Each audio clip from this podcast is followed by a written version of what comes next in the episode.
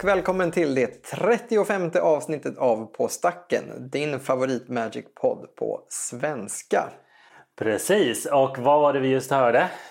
Vi hörde en sprillans ny och fräsch vill jag kanske inte säga, men ny jingel av Kristoffer eh, som, som han har gett till oss. Utan att vi bad om det så fick vi en helt ny jingel en, en eh, vardagsmorgon här i veckan. Japp, uh, wow. Jag blev uh, tagen när jag hörde den. Ja, och jag kände, va, vad gör man då? Man, jo, man tackar med en bild. Så vi tackade genom att beställa en ny omslagsbild av kära Nick Staffas som har reworkat Lay of the Land. Och vill man kika på det så kan man titta på Instagram eller Facebook eller här på poddomslaget om man kollar. Exakt, och som eh, ni snabbt eh, noterar så är det ju då tre pögar. Tre grabbar. Ja. Pögar, det är konstigt. Jag vet inte. Det är ett ord. Pågar heter det väl? Pö... Topp. Toppen. Men ja, tre pögar. är det så? På, det är det fan. Du har Ja. rätt. Helvete, är det skånska? Ja, jag tror pögar det är vad de kallar homosexuella i Finland. Japp, tre, på, tre grabbar där på bilden. Eh, Och det är ju då Kristoffer och så vidare. Ja, Edvard och... Harry. Och eh, det är ju på tiden tyckte vi att han skulle få vara med på bilden. För som ni har hört i tidigare avsnitt så eh, är ju På stacken i mångt och mycket en trio nu. Ja, en flersamhet. Så, ja. så det här är verkligen som en... Jag antar att det blir som startskottet för en ny era, en ny säsong. Ja, Eller så- rätt slår jag på för stor trumma nu igen. I förhållanden så kan man ju säga att äktenskapet är det som makes it official. Men i poddsammanhang så är det omslagsbilden. Och även jinglar. Mm, Så någonting har förändrats och bland annat så är det då att vi har blivit fler. Men inte fler här i rummet just nu. Nej, Eh, Även om vi. hoppas, det kanske kan vara dags att ha tillbaka Kristoffer som gäst snart igen. Kan man ju tycka. Så ni får höra hans ljuva stämma någon annanstans än på Youtube med ojämna mellanrum. Ja, ni kommer också få höra honom dock. Eller när det här avsnittet sen så kommer ni ha hört honom förmodligen. Eh, I eh, SM-coverage. Det är i alla fall planen. Ja, precis. Vi, eh, jag och Kristoffer ska, så i inspelningens stund så ska vi nu till helgen då, Kristi himmelsfärdshelgen när det här spelas in. Vi är då innan, precis innan. Eh, vi ska bege oss till Linköpings anrika eh, salar, nämligen Lincoln då. Och därmed också Magic SM. Som anordnas av, inte längre Invasion Games utan numera Mindstage, ja de har blivit eh, uppköpta och gått ihop med Mindstage i Göteborg. Exakt. Så nu finns Mindstage även i Norrköping då. Mm, precis. Men det är fortfarande Oliver som var gäst i ett av våra tidigare avsnitt eh, för ett år sedan då på Lincoln. Det blir så. Visst, så är det. Och det är han- som håller i, i, i Mindstage i Norrköping. Så han är kvar, namnet är bytt. Vi kommer tillbaka. Jag bara inte vi, det är du- och Kristoffer och jag har, jag har ju en hord av kusiner. Så eftersom jag inte kan vara med nu på lördag så har jag skickat en av mina kusiner. Så vi har hälften samma genetiska massa kan man säga. Mm, precis, ungefär hälften ja. Eh, och det är ju precis Arvid ja. Eh, så att om inget går snett så är det vi tre som kommer kommentera Magic SM. Jag menar, någon kan ju hinna, man kan få förhinder innan dess. Jo, men det är planen. Det är planen. Så att när du hör det här avsnittet så kanske du också har tittat lite på Magic SM-streamen då. Där du kan ha... Exakt, där du har hört min och Kristoffers stämma. Eh, Men det är inte stream nu. Nu är det vanlig eh, podd, bildlös podd. Du har ju redan uh, hafsat in lite här på gång i våra Magic-liv. Du ska, du ska synas på eh, SM-streamen. Yes, och förmodligen traska runt och spela lite Magic-matcher också tänkte jag. Ja just det, för du är inte bara där på lördagen. Nej, jag passar på att hänga med. Är fredag och söndag tänkte jag. Ja, nice, nice. Ja, ska jag sova hos eh, eh, Dennis, en gammal, eh, också gammal bildöverridare. Dunderdoran. Ja, visst. han, han tänkte spela på söndagen i alla fall. Så vi får se. Ja, vad härligt. Kul. Ja, men berätta mer om vad som är på gång i ditt Magic-liv. Ja, gärna, gärna. Ja, eh, senaste tiden så har jag spelat en del Legacy, åtminstone lite granna. Och pillat lite med min Legacy-lek. Eh, Jokerhaups Bristol-leken.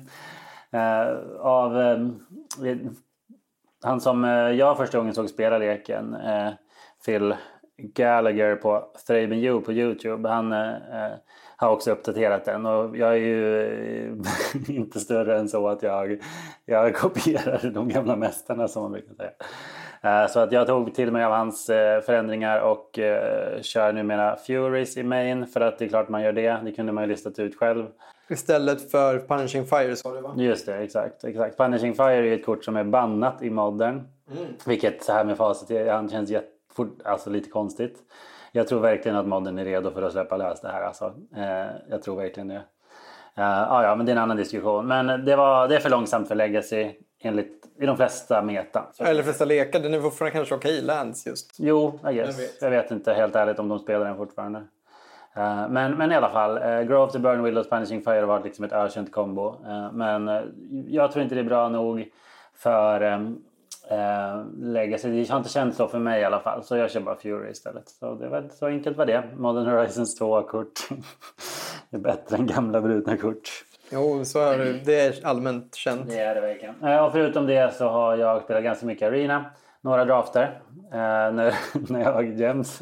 Vilket jag inte har så ofta. Den som kanske inte har lyssnat jättemycket på vår podd vet kanske inte om att Harry har valt att dela sitt eh, arenakonto med vår kompis Robert. Och de har den här relationen är att Harry farmar gems och coins och Robert konsumerar gems och coins i en ganska saftig takt. Så senast häromdagen i vår gemensamma Facebook-chatt så skrev Harry, skulle, hade precis farmat ihop 10 000 coins, skulle in och köra en draft. Men nu finns de inte kvar, undrar vad som har hänt. Ja, så är det. Men uh, jag fortsätter försvara vårt kommunistiska upplägg. Vem tjänar på det? Någon av? Ingen av er? Vi har, jättes... vi har ju fan en stor samling och vi har väldigt mycket uh, wildcard. Han kör aldrig constructed ju. Jo, ibland. Nu har han kört lite. Kanske för att han fick dåligt samvete. Men han har ja, suttit och grindat idag. Ja, det är bra. Mm. Hur som helst. Jag har kört ganska mycket arena. Jag har kört monovit kontroll i standard. Det var ganska kul. Bara det, monovit kontroll. Det är lite kul att det ens är en lek liksom. Uh, sen om det är en tillräckligt bra lek ja, det kan man diskutera. Men den är, den är schysst. Det är, alltså Farewell är ett, eh, man spelar, jag spelar två i main i den leken jag hittade. Och det är bara ett så, så bara bisarrt kort. Alltså det finns ju inget som kan alltså, Både Farewell och Ellers Nord är ju två kort som kan verkligen räcka vissa matcher. Ja, verkligen, verkligen. Men på olika sätt. Farewell säger verkligen så här att inget du gjort hittills har spelat någon roll. Liksom. Det är bara väldigt deprimerande. Eh, men man är väldigt nöjd själv. Den tar aldrig Planeswalkers heller va? Nej, på gott och ont. Ibland vill man döda motståndarens. Men jag spelar ju Wandering Emperors. Men sen har jag spelat um, Fires of Invention, uh, Enigmatic Incarnation, fyra färgat i Explorer. Fyra färgade enchantments kanske man kan kalla den lite förenklat. Fires, Eller Karuga. Ja, Karuga Fires tror jag den kallas. Uh, väldigt rolig lek tycker jag. Uh, jag har faktiskt haft roligare än jag trodde jag skulle ha. Jag har inte spelat något liknande. Men det är väldigt så många sjuka lines man kan göra.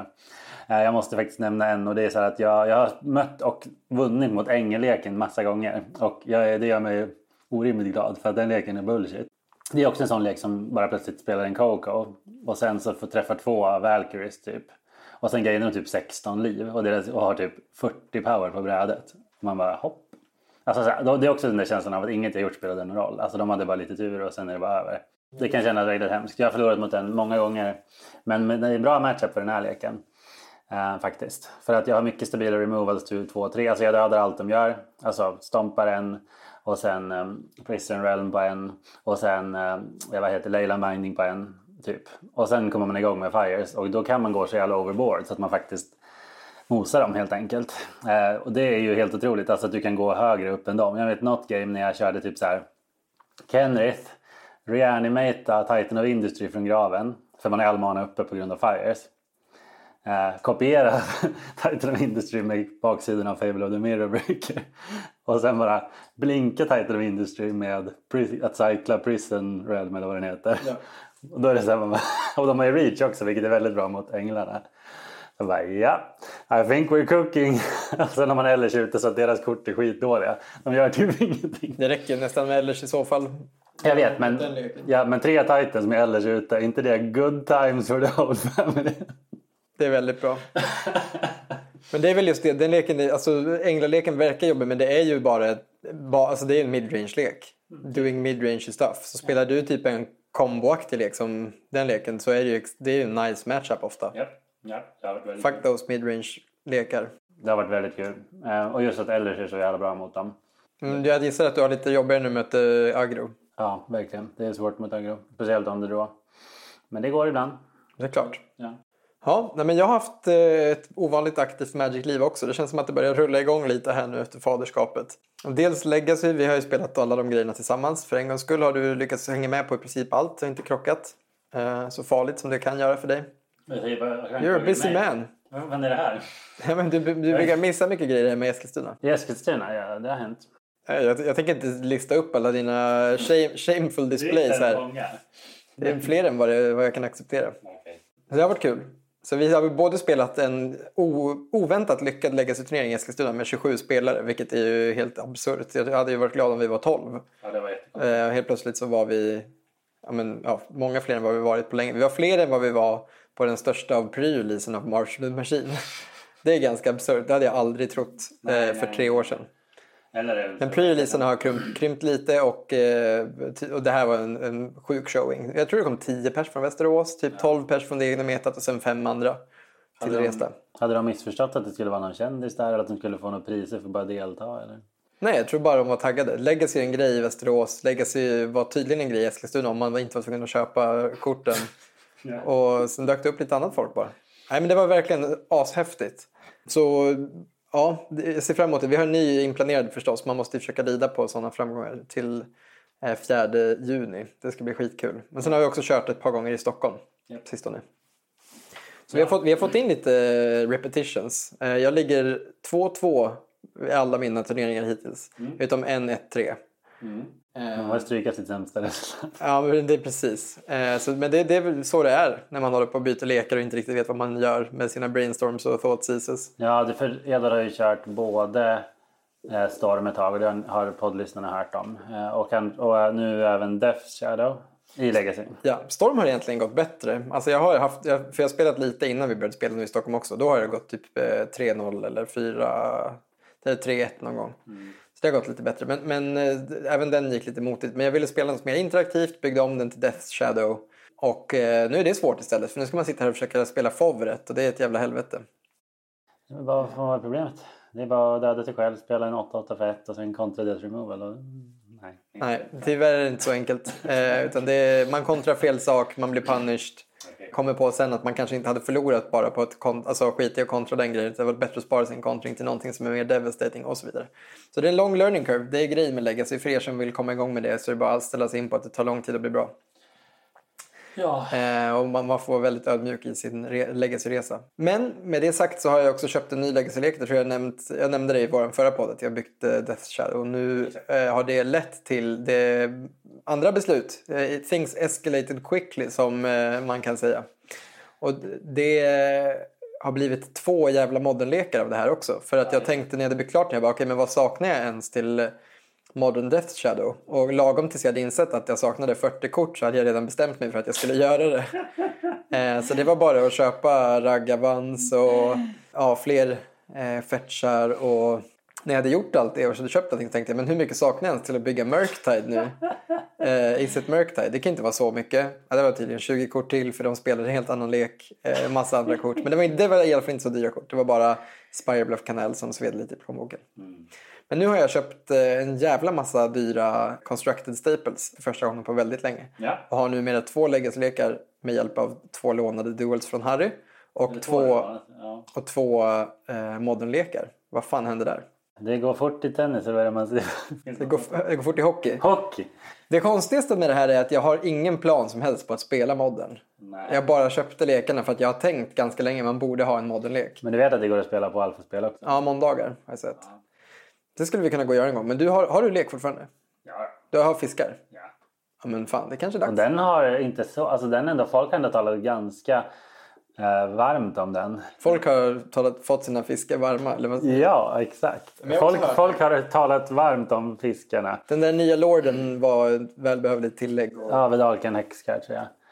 Exakt, exakt. Och, den, och eh, fiskarna är ju... Alltså fiskarna fick ju också brutna kort i Modern Horizon 2. Två stycken. Så ja, can't complain. Men F3 om man räknar Saddlety. Så.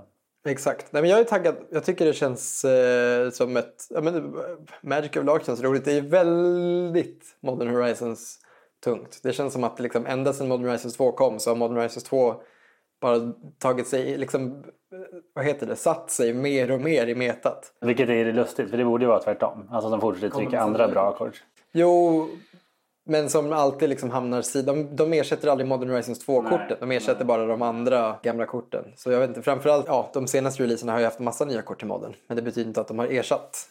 Och det blir ju väldigt svårt att ersätta de här korten. Med en helt egen power level. De ser ju, alla samma kort som dominerar modden dominerar ju mycket i Legacy också. Eller har väldigt stor impact på Legacy också. Yep. Det brukar vara ett tecken på att det är hög power level. Ja, exakt. Så nu ska vi väl inte fastna här för länge. Och alla skämt om Modern Horizons Block Constructed, de gjordes ju redan för ett år sedan eller ett och ett halvt år sedan eller något. Eh, men jag tänker anledningen att de inte byts ut är att de bästa korten är ju antingen typ enmannakort och så brutna enmannakort trycker de ju inte var dag. Alltså de trycker ju ofta nya finishers. Typ Atraxa är ett jättebra exempel på det. För den är ju skitbra. Liksom. Den har sett spel i, i Eternal-format. Ja. Men det är ändå ett sju-dropp bland andra sju-dropp. Ofta spelar det typ ingen roll om du fuskar in i Griselbrand eller Atraxa. Du vinner ändå om du gör det tur rätt. Ja. Eller hur? Medan däremot Dragon, Dragons Raid Channeler och Ragavan de kommer inte trycka ett bättre rött ett-dropp. Alltså, inte på ett tag. Nej, alltså förr eller senare. Och framförallt gratis spelsen, alltså elementalsen. Det, de är ju väldigt försiktiga med att trycka gratis spells. Och de är väldigt försiktiga med att trycka nya jätteeffektiva enmanasvar. Alltså Men man vill inte ha något sånt i standard framförallt. Exakt, som Prismatic Ending och Unholy Hit och, och liksom Dragon Rage. All, allting kostar ju bara ett eller noll. Och de korten, ja, det kommer inte sånt i standard så ofta. Det var bara min spontana lilla förklaring. Men det finns andra anledningar att Modern Horizons-korten är tokiga också, I guess. Men jag såg någon, eh, någon vad heter det, optimistisk stackare i en stor pionjärgrupp på, eller Pioneer Explorer-grupp på Facebook. Jo, men vad fan, det var någon som skrev typ så här. Eh, en av sakerna som är väldigt nice med Pioneer är att vi inte har de här mastersätten, eller de här, heter det, Horizon-sätten. Och att det inte kommer kort som så här, bara, det är skönt, det här formatet är ju fredat från sånt. Man bara hoppas ingen Wizards Employee läser det här. Alltså inte som att de inte redan har planer på att göra det, för det är klart de har det. Det är en banger. Pioneer Horizons. Pioneer Horizons kommer ju 100% komma förr eller senare. Det är inget, alltså jag har inte minsta tvivel slivern alls. Och kudos till dem att de har lyckats få Pioneer att bli en grej. För det var ju verkligen sådär att det kom precis innan pandemin. Dog så jävla hårt i pandemin. Och nu har de verkligen köttat igång det formatet. Så det känns som att det är på väg någonstans. Inte minst tack vare Explorer. Som alltså är Pioneer på arena fast det saknar några sätt då. Att det kommer Pioneer Horizons är nog lite samma sak som att det kommer flera Avengers-filmer. Alltså det är bara fråga om när. Ja. Eller, eller att de skulle göra en tv-serie av Harry Potter kändes också typ som när snarare än om. Exakt. Det som han tyckte var problemet var kanske inte power level utan han tyckte var problemet att det är en produkt som kostar dubbelt så mycket. Att det är ett så, så jobbigt, jobbig grej för de som spelar modern och legacy att de bästa korten också råkar vara dubbelt så dyra för att boosters när de kommer från är dubbelt så dyra. Legacy-spelare tycker ju inte att Modern Horizons-korten är dyra. Jo, de som redan hade allt ja, de, sen, sen 15 år tillbaka och tänkte jag behöver inte köpa några mer kort. Jag köpte de här när de kostar 200 spänn. Absolut. Och det här är inte ett problem för mig. Alltså helt plötsligt kommer Wizards och säger bara you just wait. Och sen tvingar de dig att köpa Force of Negations för 700. Nu kostar de i och för sig bara 300 men... Men visst, men du fattar vad jag menar också. Om du är ny ja, så är ju Duals fortfarande mycket dyrare än Modern Horizons-kort. Ja, men de har ett stabilt värde. Ja, ja. Nej, skitsamma. Men vi ska inte, som, som du säger, det är nästan ointressant. Men... men uh... Okej, okay, men vi, vi måste rulla in i temat va? Ja, men snart. Jag har min sista här och det är att EDH, Magics eh, så kallade största format. Jag spelar inte det längre. Inte som en princip, utan det bara blir inte så. Utan jag åker runt och spelar lite turneringar ibland och det blir sällan tid över till en extra EDH. Och alltså, mina lekar börjar se väldigt dammiga ut. Eh, inte bara då fysiskt att det är damm på dem, vilket det också är, utan också det faktum att jag inte har tittat på dem på så länge att jag har beslutat känna de varma känslorna som jag gör till dem. Och det är väldigt speciellt att se hur kärleken vittrar till någonting som har varit en så stor del av ens liv. Jag har ingen, ingen större längtan efter det heller, inte på samma sätt som jag har för modden och, eh, modden och draft och legacy. Och därför tänker jag, vad gör man? Jo, man ger ju inte bara upp. Man ser en gammal vän drunkna. En gamla vän i det här fallet, alltså commander-formatet för mig. Utan jag tänker att jag ska göra någon slags insats. Och det pratade jag om för några poddar sedan också. Att det är dags för mig att göra en stor revamp av alla mina lekar. Kanske slakta några av dem helt. Kanske försöka göra mig av med en del av de dyra korten som inte känns jättespeciella. Kanske inte mina roliga reserve-list-kort men mycket typ ja, men, tråkiga tutors och kontringar och sånt som är bra. Det är mycket pengar som gömmer sig i lekarna. Det är ju det. Och länder som jag inte behöver längre. Och istället försöka kanske bygga om lekarna till så tydligare teman igen och kanske väldigt bra men billiga kort från nya Commander-utgåvor och sånt. Jag, jag, tror att det kan vara dags. Eh, och jag märkte när jag satt och bläddrade i några av lekarna här om eh, natten, eh, eller innan jag skulle gå och lägga mig, att eh, det var väldigt kul. Att börja plocka ut kort och börja lägga in kort. Okay. Alltså att så här, ja, men till exempel bygga på den här, eh, jag gjorde en YouTube-video om den nya fiskkommandern som kom i senaste, vad heter det, Jumpstart. Yeah. Han som också har lite scry-synergier. Yeah. Och bygga en grönblå scry-lek. Scry-fisk. Ja, scry-fisklek. Mm. Det är på gång, det kommer bli. Och så, så det händer grejer, men det, det går långsamt. Nej, jag har ju samma här för mig förutom att jag faktiskt saknar det mer än vad du gör. Ja, eh, men det... Jag kan ändå få lite cravings, lite ont i magen när jag tänker på hur länge sedan, eller hur sällan man får spela liksom. Vi har, vi har inget meta här i Stockholm, det är därför. Det är inte, inte svårare än så. Nej men så är det faktiskt. Vi hade ju spelat om det hade varit liksom att vi hade två grannar till i det här huset som yeah. spelade och vi hade yeah. kunnat ses en, yeah. en timme då och då. Exakt. Men det är svårt att dra ihop en commander-kväll liksom. Men det kanske är dags snart. Vi får se. Ja. Nåväl, vi har ett tema för det här avsnittet som inte är på gång i våra Magic-liv.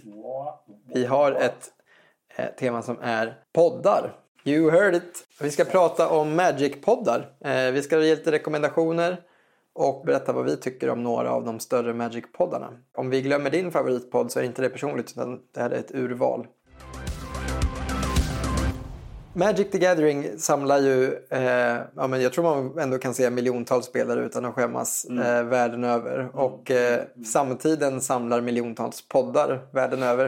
Yep. Det finns eh, nästan lika många poddar som det finns vita män.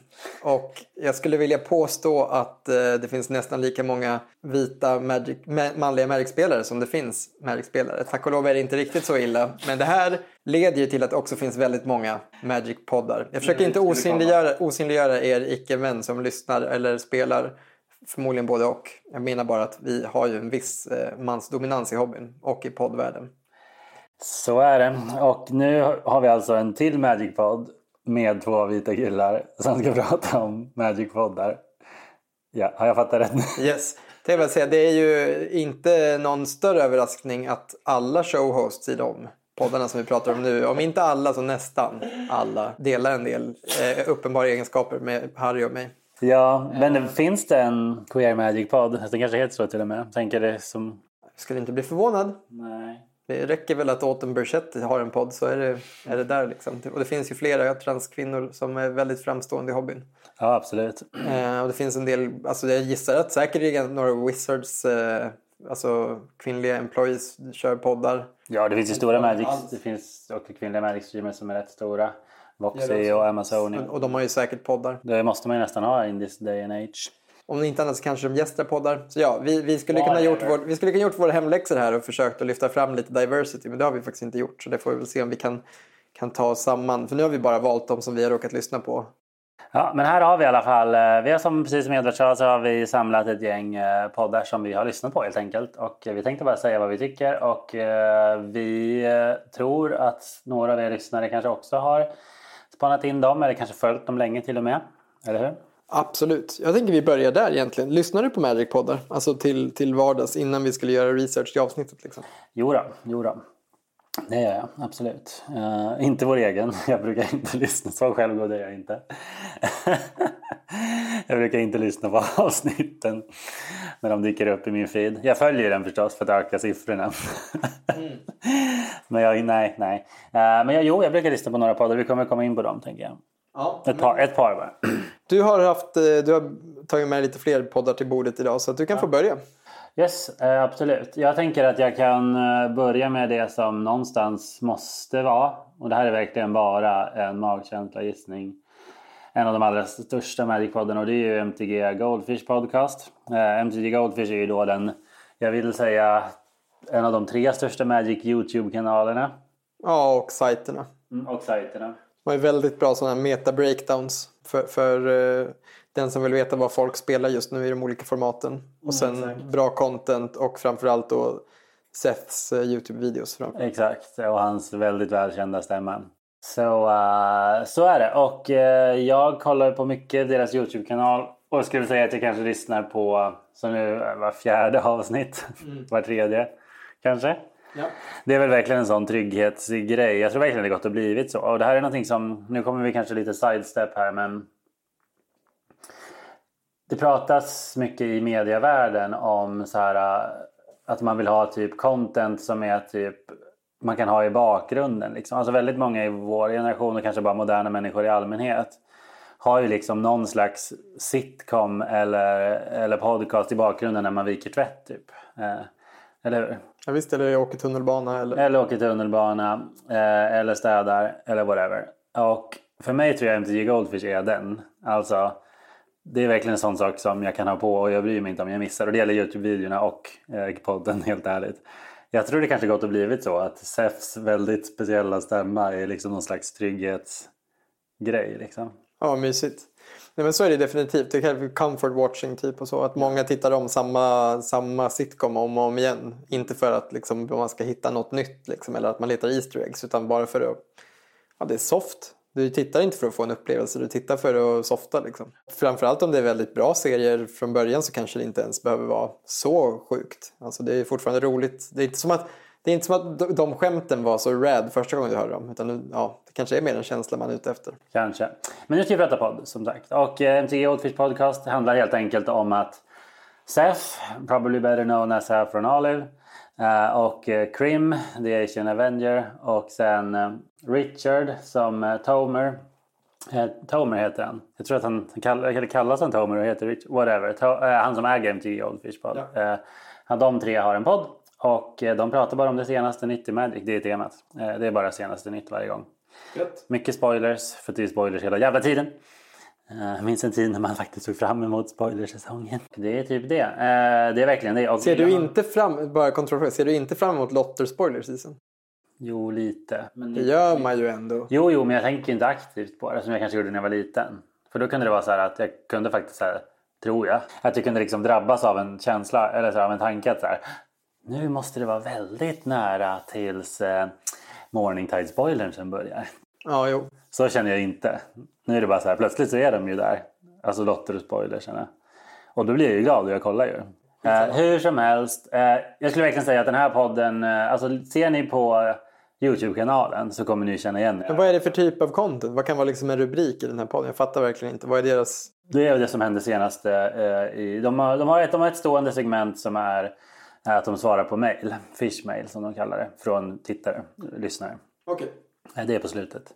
Och sen så checkar de ju alltid in som amerikaner gör. Du vet, alltså Uh, what's up with you? Everyone all right? You good? Och bara, yes thank you, I'm good, thank you. Du vet. Ja, okay. sådär. Men temat är, är alltid olika och det är vad som hänt senast i Magic. Så oftast är det typ så här om det varit en kontrovers eller om det har varit en eh, banning så tar, pratar de garanterat om det. Men annars är det spoilers, senaste spoilers. Pratar de till exempel om när Expressive Iteration bannades i Legacy? Ja, garanterat. Okay. Alltså alla, ny, alla stora nyheter. Det, är verkligen, det kan vara vad som helst. För de spelar om Legacy på sin kanal? Ja, fast väldigt sällan. Så just den var nog bara någonting de nämnde i förbifarten. SEF pratar ju väl mest om standard och eh, ja precis och Pioneer säkert.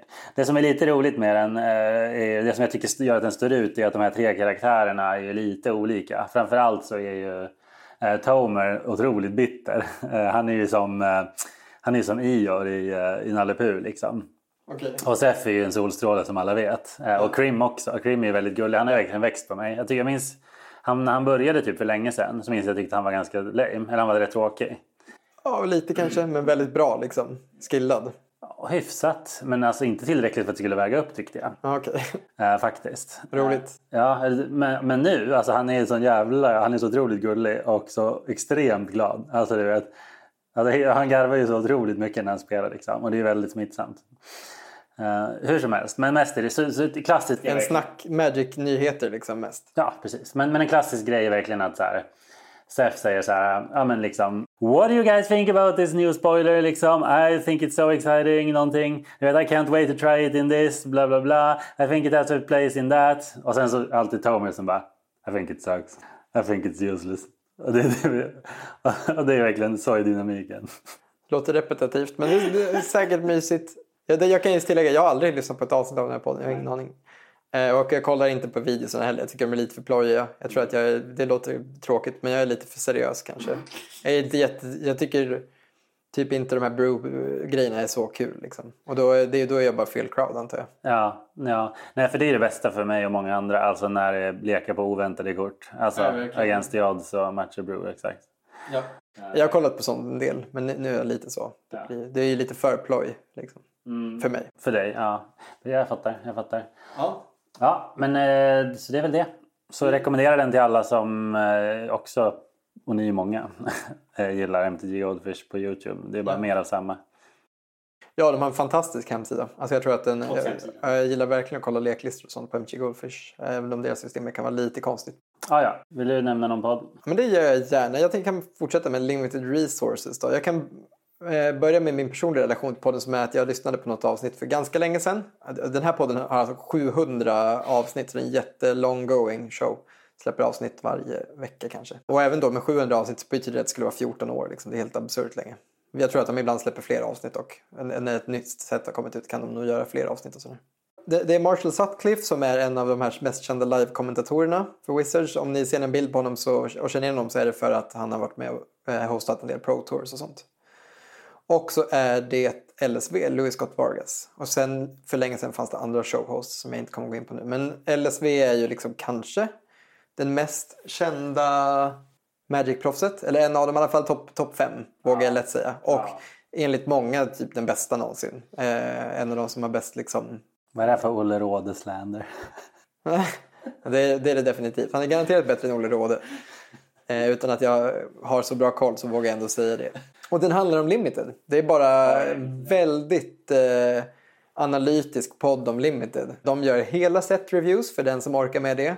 Där de går igenom varenda jävla kort i ett set och säger hur bra det är i Limited. Ja. Alltså betygsätter varenda kort och säger varför. Eh, De har avsnitt där de går igenom så här, de tio korten som har presterat bäst enligt eh, 17 Lands som en hemsida där folk kan ladda upp sina resultat från drafter. Och ta reda på så här, ah, vilka kort är det som faktiskt är bäst i blått, vilka färger är bäst i det här formatet hittills. Och det som är bra är att LSV spelar så jävla mycket. Så ofta är det så att redan efter en vecka så kan det vara så här, ah, men jag kan kanske spela 50 drafter nu, börjar få en känsla för formatet. Ehm, och, och så blir det väldigt mycket insightful. Typ så här, men han kan direkt säga att det här kortet som jag trodde var okej, det är shit. Och det här kortet som jag trodde var shit, det är jättebra. Ehm, och man ser hur stor impact den här har. Alltså jag har spelat jättemycket March of the Machine Draft nu. Alltså mycket mer än vad jag brukar. Jag nämnde inte det så mycket på, på, på gång mitt Magic-liv för vi pratar så länge om det ändå. Men jag har, jag har återupptagit mitt arenaberoende och behöver snart en intervention lägga ner igen. För det har gått för långt. Ska jag, ska jag säga till Madde? Hon vet. Men Det är ett problem. Men skitsamma. Det är dags att ta en paus igen. Okej. Marshall, jag, har slut Okej. på, jag har snart slut på Gems också. Ja, Även, det- även jag är mänsklig och tappar, tappar en del matcher. Men du har vunnit en del med deras hjälp kanske? Lite, men jag blir också väldigt anti för det var det jag skulle säga. Jag har hållit mig från att lyssna på den här podden. För jag lyssnade på den här för länge sedan och kände direkt att jag blir så jävla påverkad av det de säger. Bara, ja, det här kortet är bra. Bara, Varför? Jag tycker inte det. Eller jag kanske inte fattar. Och så började jag liksom drafta mycket på deras rekommendation och inrådan och bara blått är bäst, då borde jag vara blå. Och så blev jag påverkad. Eh, så jag har hållit mig från det. Men nu har jag lyssnat ändå för jag tyckte Marshall Machine var så kul. Så jag ville liksom bekräfta mina teorier och få feedback och input.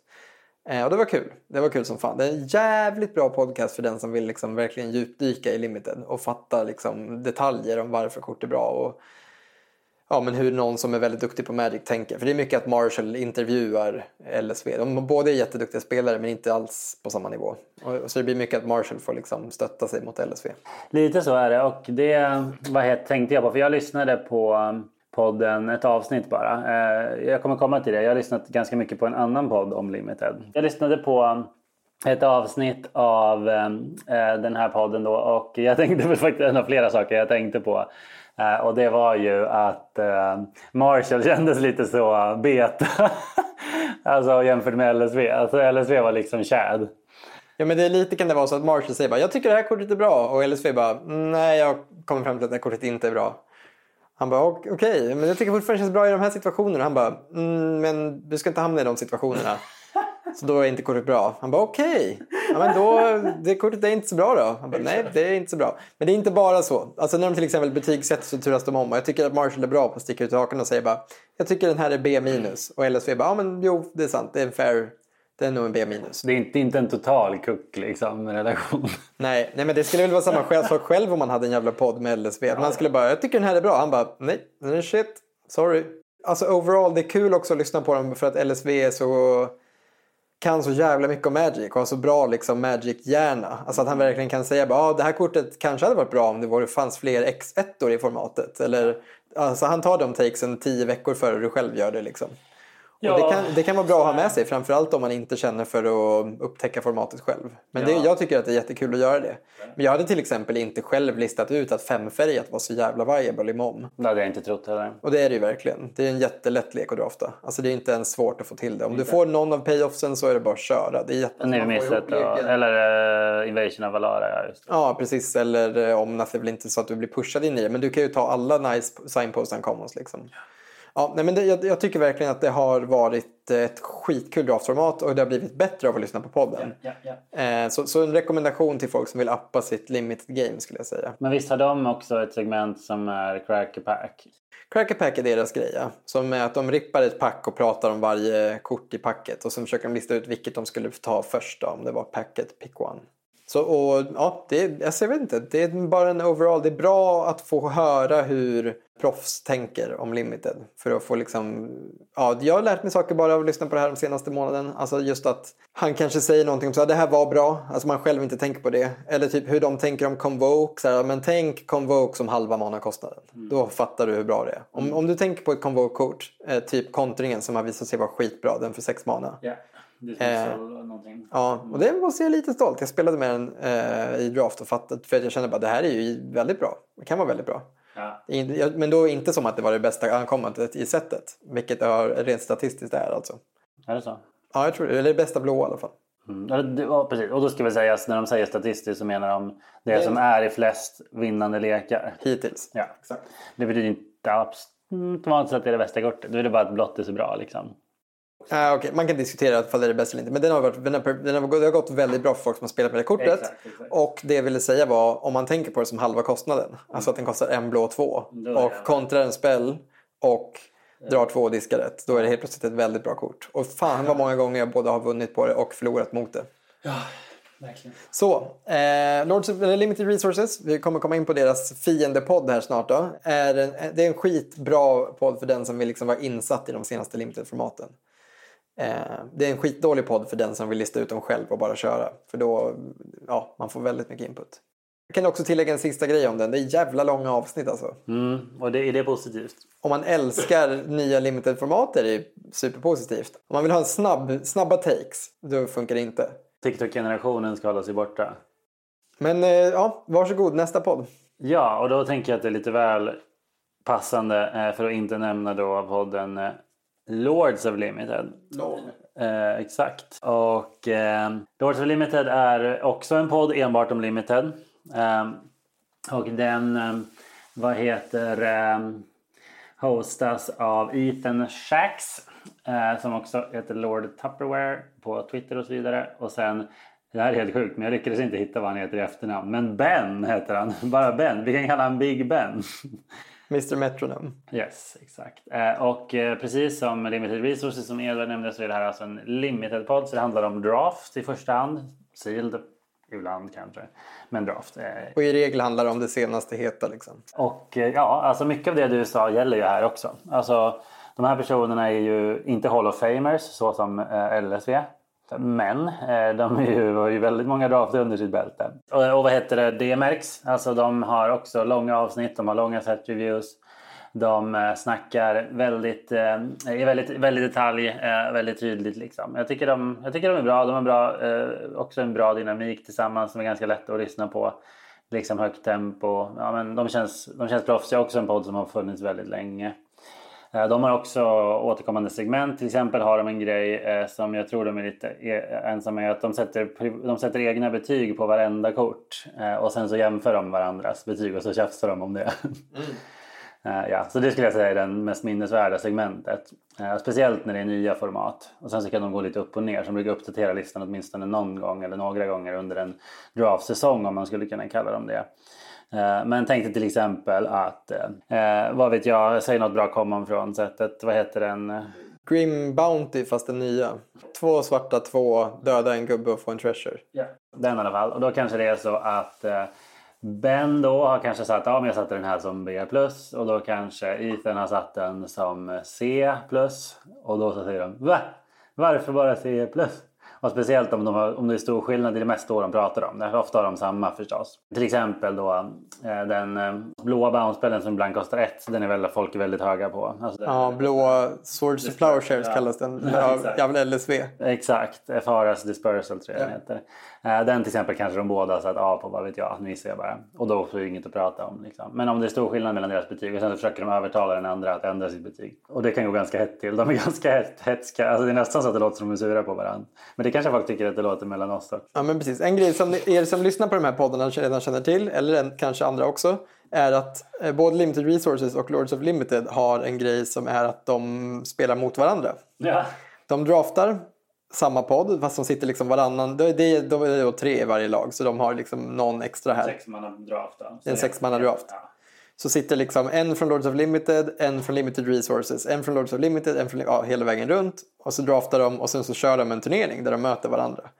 Eh, och det laget som vinner flest matcher vinner liksom den eh, omgången. Så kör de en per set tror jag inte riktigt kanske men ja, lite då och då. Tror att LSVs lag le leder. Det gör de. Jag hörde att de nämnde det här i det avsnittet jag lyssnade på Limited Resources. Det här var typ en och en halv vecka sedan kanske. Två mm. veckor sedan max. Då hade de precis fått stryk ja. Ja, exakt. De, var, de lät rätt bittra. Fast alltså inte som att de var, inte ville köra igen eller att de tyckte något hade gått snett. De var bara, ja. Det. Men lite sour losers. För ändå inte. Det lät med skämt i...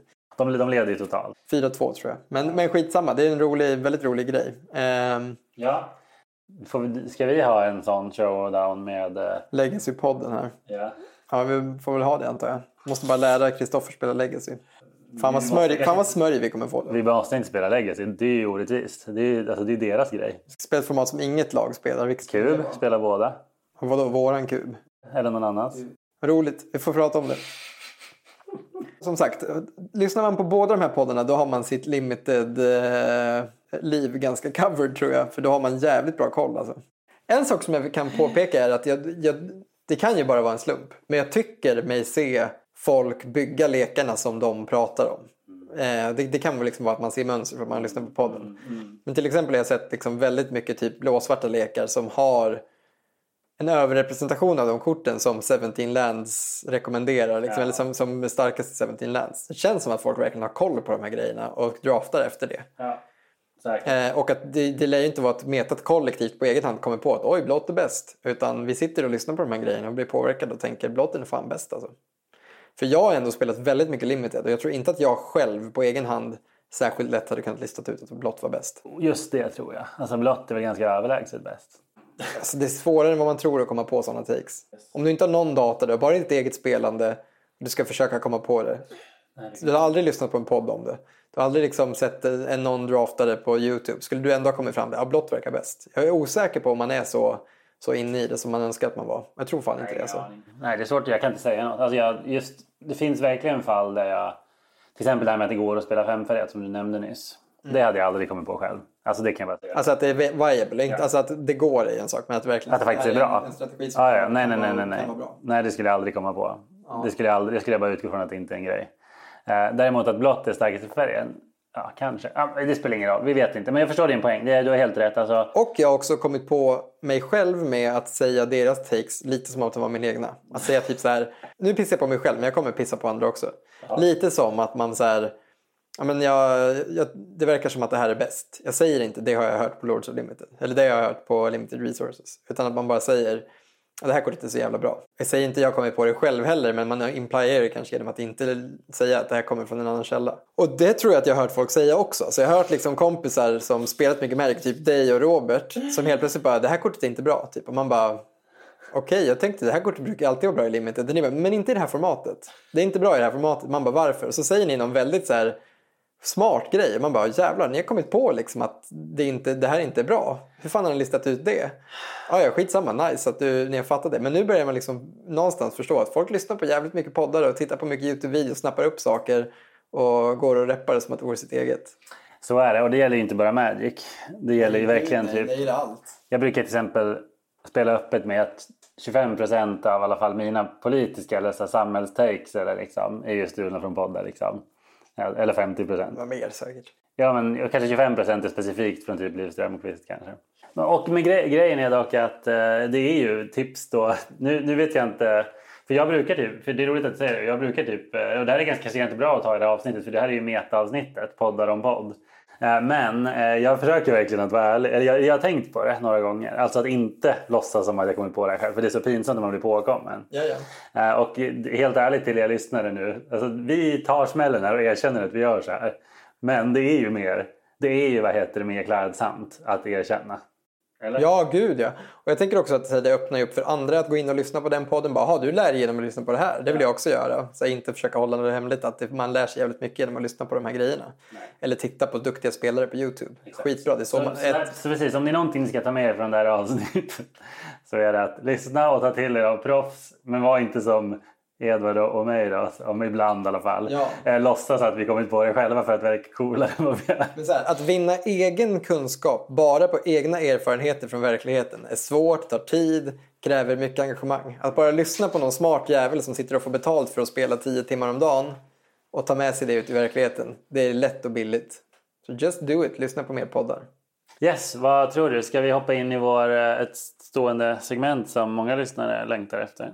Håll i hatten för nu blir det topp 10 kort från March of the Machine Aftermath.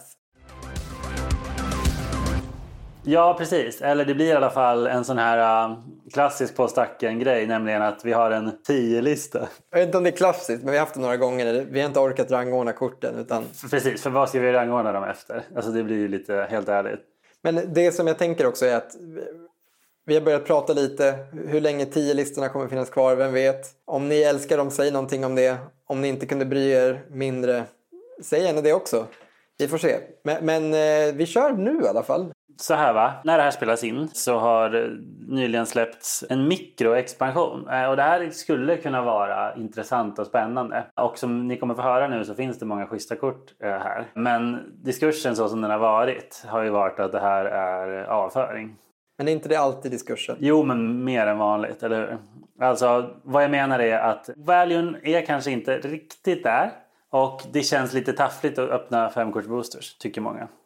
Den, den, precis, den kritiken man fått, jag vet inte, som sagt det är svårt att veta vad liksom kritik på internet och hur, alltså hur mycket den reflekterar verkligheten. Det vi kan konstatera är att internet har bajsat på det här. Exakt, det är Internet har ju bajsat totalt på det här. Det behöver inte betyda att det är skit. Jag har liksom ingen egen erfarenhet för jag har inte öppnat packs, jag har inte fått spela med dem. Nej.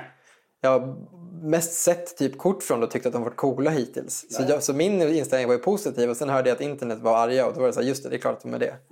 Eh, och, och med viss rätt, vissa av kritiken är rimliga. Typ Ja, att, det- precis. som du säger, det verkar inte finnas några, det finns inga reprints. Så det, det är svårt va, den anledningen att hylla den helt för reprints driver försäljning. Det finns visst en reprint, Training Grounds faktiskt. Ja, Den är efterlängtad, men whatever. Visst. Annars- Ja, det saknas reprints Mm. och det saknas liksom tillräckligt pushade kort kanske. Det är lite tidigt att säga. Ja, jag tror powern finns, eh, absolut. Men, men, men det var exakt det jag menade. Internet har, har bajsat på det här. Och eh, oavsett vad så är det ju intressant för att det är något nytt. Eh, alltså nytt i den, inte i den mån kanske liksom att, att liksom korten känns liksom på något sätt annorlunda eller så. Inte, och det ska de inte behöva göra heller. Men nytt i att det är femkortsboosters. Det har aldrig hänt förut. Inte ens nära. Alltså det är åttakortsboosters. Det var bara Homelands liksom. Fallen Empires. Är det här något vi kommer titta tillbaka på som vår tids homelands? Vem vet? Jag jag tänkte snarare säga, är det här en ny trend? Alltså för mikroexpansioner, alltså det är bara 50 kort totalt i setet. Det är helt nytt. Jag tror att det är vanligare i andra samlarkortspel. Jag tror, min gissning är att det är det uh, Wizards vill åt faktiskt.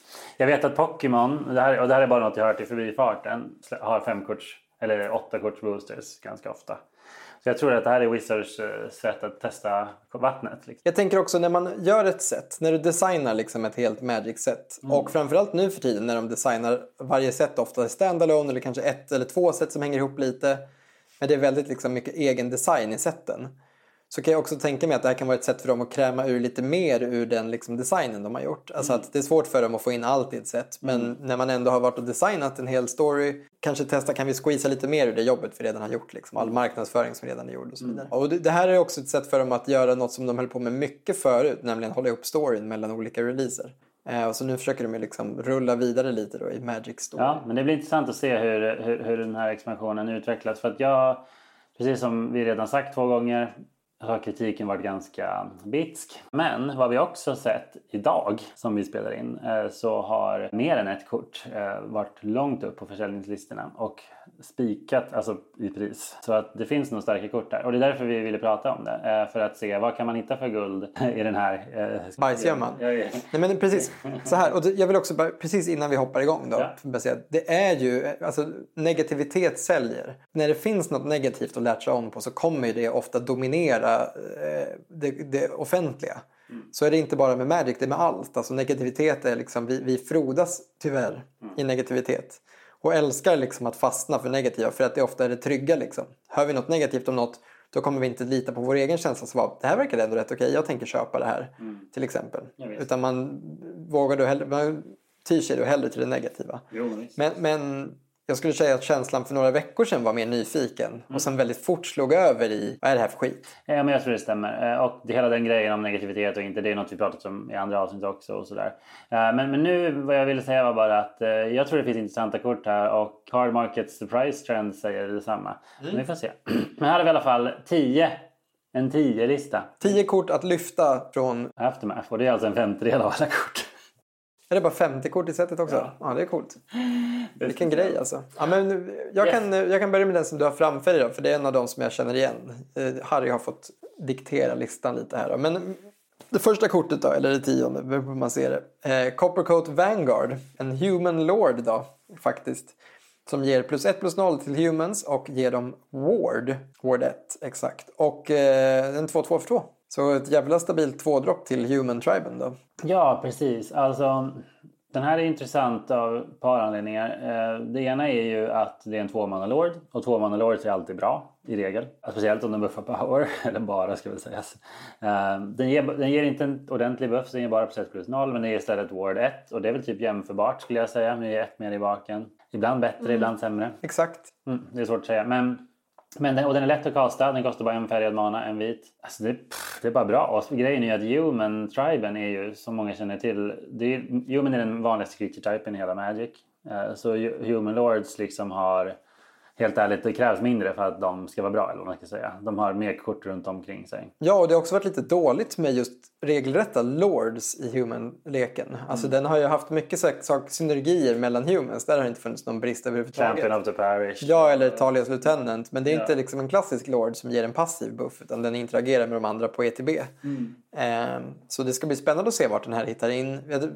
Ja, den är ju inte minst väldigt bra med, med eh, kort som du redan har nämnt ju. Adeline, ja, det spårar ju lite snabbt. Ja, den är också en human. eh, och, Och och, en soldier. Jag tänkte säga och en soldier, det var det jag skulle säga. Den är också en soldier skulle jag säga. Eh, och eh, soldiers är ofta humans, inte alltid. Framförallt till tokensen. Och det är en lite speciell grej. Så um, vi får se, men jag tror att den kommer att se spel i standard och explorer åtminstone. Jag har sett den lite redan. Vi har ett till vitt kort här eh, och det är ett väldigt speciellt kort. eh, Och det är Spark Rapture. Och det är en enchantment för tre mana, två generic och en vit. Och när den kommer in så får du dra ett kort. Men det är inte därför du spelar den här. Det är en liten bonus. Eh, Ja, vad den här säger är att varje planeswalker som har en eller mer loyalty som du har förlorar alla abilities och är nu en creature med power toughness som antar loyalty counter. Så det här är ju väldigt speciellt. Notera att du sa fel där. det är Ja, inte det- som du har. Nej, det är alla. Du har rätt. Du har rätt. Det är alla planeswalkers. Så man kan använda den eh, offensivt då och göra motståndarens planeswalkers lättare att döda. Alltså de går nu och död. Och gör att de inte är planeswalkers längre. Och de kan inte använda sina abilities.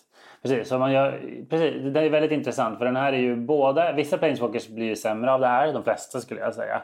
Egentligen. Det är nästan som en blood moon mot planeswalkers. Eller en blood sun mot Bloodsunner som planeswalkers. drar kort också, samma manakostnad med ungefär. Ja, det är intressant jämfört faktiskt. Eh, Men så är det verkligen. Så att vad som händer här är att Planeswalkers blir numera creatures, de kan inte längre använda sin loyalty ability. Så i vissa fall så har du en stort jävla monster, andra gånger så blir det en riktig liten mes. Så nej, jag skulle nog säga att eh, Planeswalkers oftast blir sämre av den här. Så du kan använda den på det sättet. Men förmodligen om du ska använda den så lär du använda den i en lek med mycket Planeswalkers så att du spelar den vid behov. Alltså du kan ju spela, det blir nästan som en overrun. Det är ganska bra med typ Kiora som är en 7-7 för 3 helt plötsligt. Verkligen. Det finns flera planeswalkers som har väldigt mycket loyalty. Kanske egentligen, eh, ja men som, som man är okej med. Kiora är ett bra exempel. Alltså, du tänker på. Uncommonet, ja precis. För den, den kommer in med mycket loyalty och kostar bara tre. Jättebra exempel. Eh, och så vad jag tror man kan göra med den här och som jag vet att vissa redan har testat det är att just ha en lek med väldigt mycket planeswalkers och sen spelar du den här eh, ja, men, och bara vevar och sen dör de typ. För att det blir Ja. plötsligt 20 power från ingenstans. Det är lite spännande. Den, den, är, ja, den är speciell. Den känns väldigt commandery för oss commanderspelare. Där kan du göra mycket konstiga saker. Både stänga av jobbiga planeswalkers. Eh, så det är ett svar mot liksom, Narsets och skit som håller på att störa matchen. Ja, verkligen. Eh, men det kan också vara precis som vi sa, i någon slags Super Friends-lek så kan det bara vara så här, ja, men mina åtta planeswalkers, i för sig, det är redan väldigt starkt att ha åtta planeswalkers i spel. Sure, men- Är det här det du behöver om du har många planeswalkers i spel? Jag vet inte om jag tror på den grejen. Nej, Skitsamma. Men det, är inte, men det är kul i alla fall. Det kan vi inte komma Vi är inte här för att recensera styrkan i kortet. Det är ett coolt kort som har verkligen spänt bågen. Och den är väldigt lory för det, de, det det här handlar om och det vi inte alls vet om vart det är på väg i Magic-loren, om man ska få vara lite så lore-nörd, är ju att efter att man vann mot Phyrexia så har all, väldigt, väldigt många planeswalkers blivit av med sin spark, verkar det Ja, som. ja. Vad kommer hända där? Kommer de få tillbaka den? Ja. Är det slut planeswalkat för många av våra favoriter? Kommer vi få en våg av nya planeswalkers? Vart tar loren vägen? Bra. Vad kommer hända på Eldraine? Det är en bra fråga, men exakt så är det. Så toppen, riktigt nice kort på flera sätt. Uh, yes, sen har vi eh, en annan bild här. Men visst, ett, en creature type som har sin beskärda del lords eh, är ju eh, vampyrerna. Och det här är en tremana lord typ. Den har specialabilityn Convoke. Men det är alltså en, eh, en 2-2 med lifelink och other vampires you control get plus, plus one plus one. Men det är inte det som gör den speciell skulle jag säga. För vi har redan lords för tre vampyr-tribe. Men den har både Convoke, alltså att du kan tappa andra gubbar för att göra den billigare. Och Madness, du kan diska den och spela den eh, som en triggered ability. Så dels som du påpekade innan, eh, att den har det första kortet med både Convoke och Madness, lite kul. Eh, det känns också som att Convoke är väldigt relevant i en creature-lek.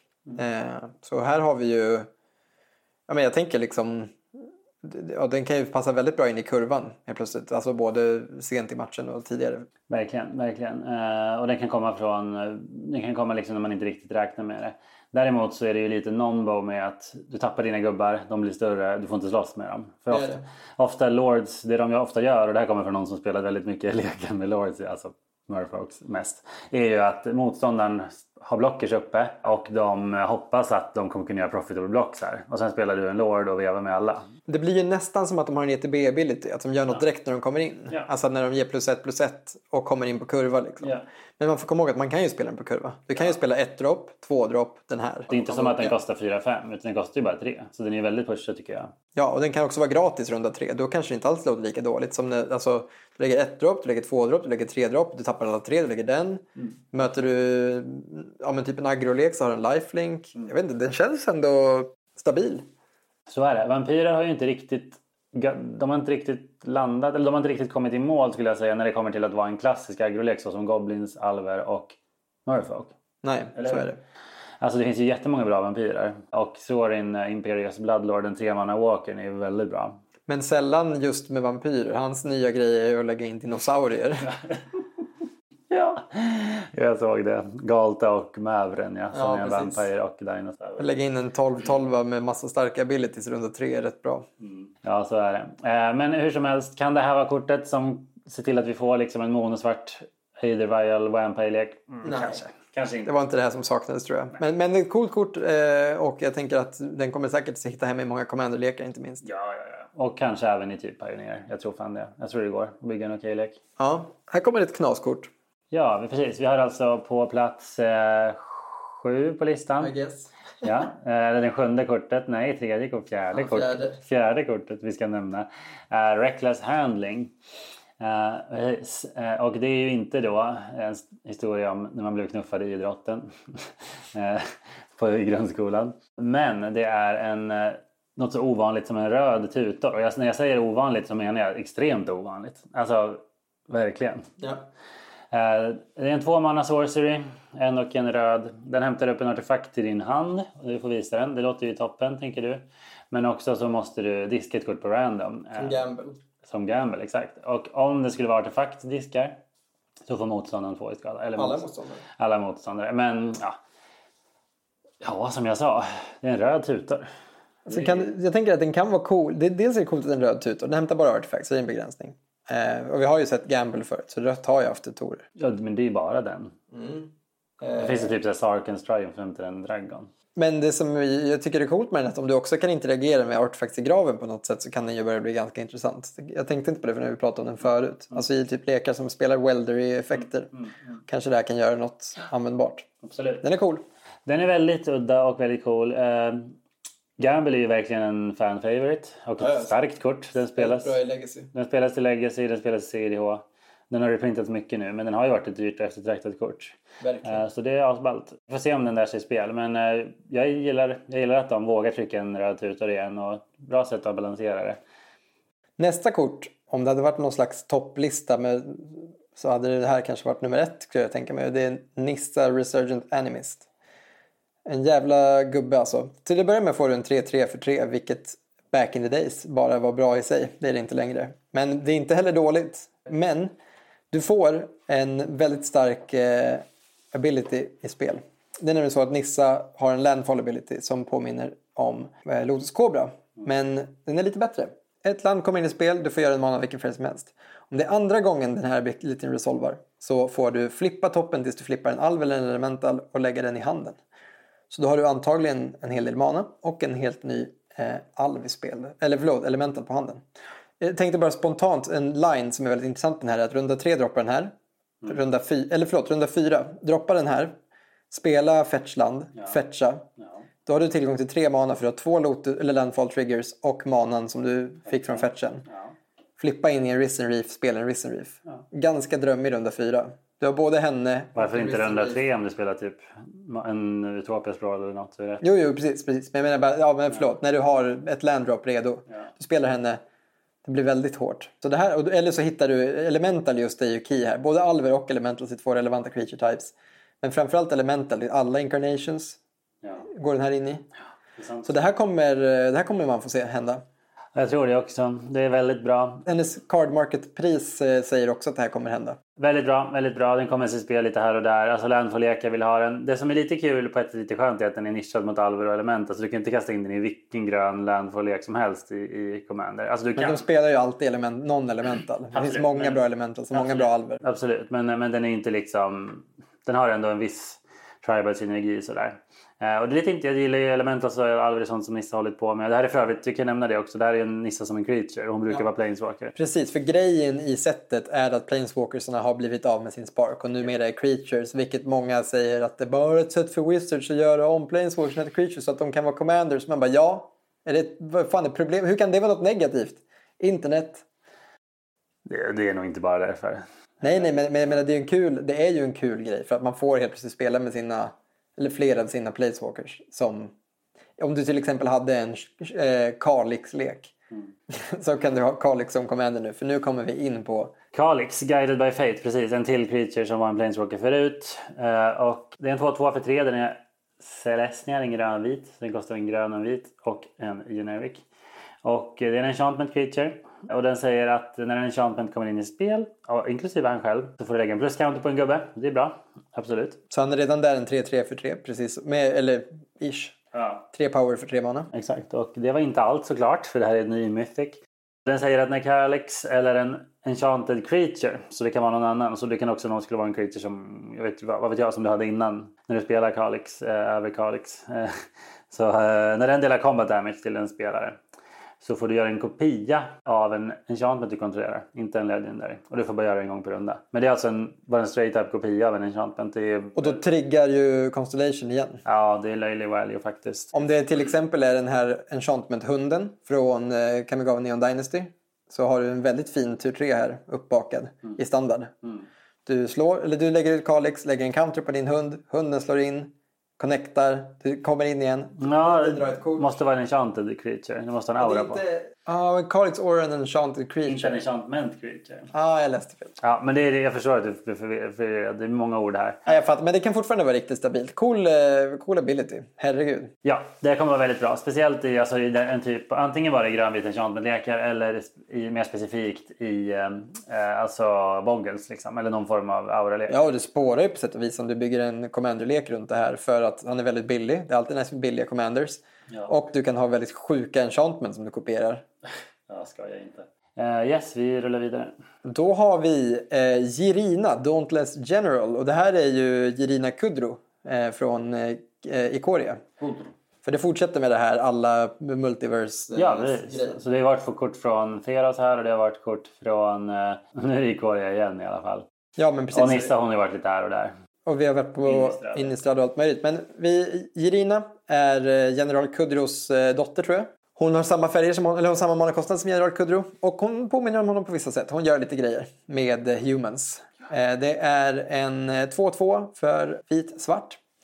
Och när hon kommer in i spel så exilar hon en spelares grav. Bara det är en väldigt bra start. Det är en nice liksom, hate piece i sideboarden. Men i en humanlek kanske hon inte ens behöver vara i sideboarden. För du har en till väldigt relevant ability som är att du kan offra henne för att ge dina andra humans hexproof och indestructible. Abilities som de mer och mer ofta gillar att lägga ihop tillsammans.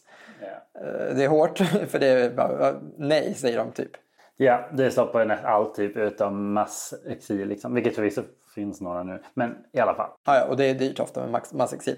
Men det här är ju verkligen ett eh, wow. Den, den här gubben i hum, återigen Humans då. Borde kunna vara superbra. För att Humans känns som att ett av problemen är att man springer in i en sweeper. Ja, men inte om Jirina är i spel. Hon säger nej, nej. Och många, mycket gravsynergier i, i alla format nu för tiden.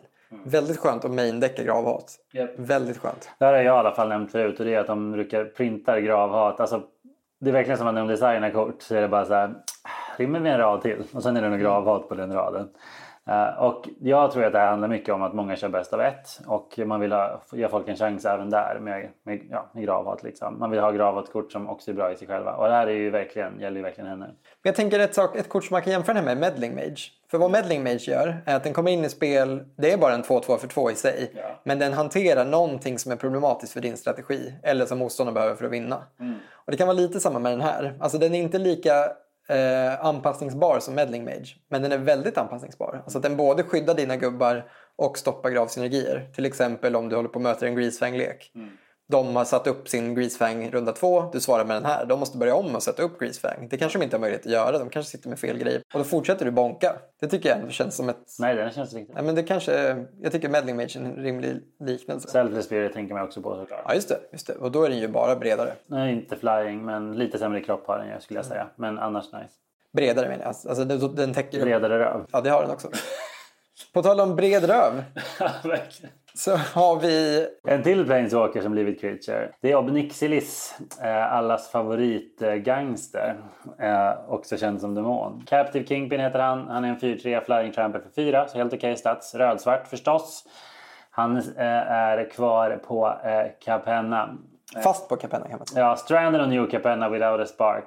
He faced five families out for blood, står det i flavortexten. Så vi får väl anta att de andra maffiabossarna är ute efter honom. Men han verkar vara redo för en fight. Han är ganska bra.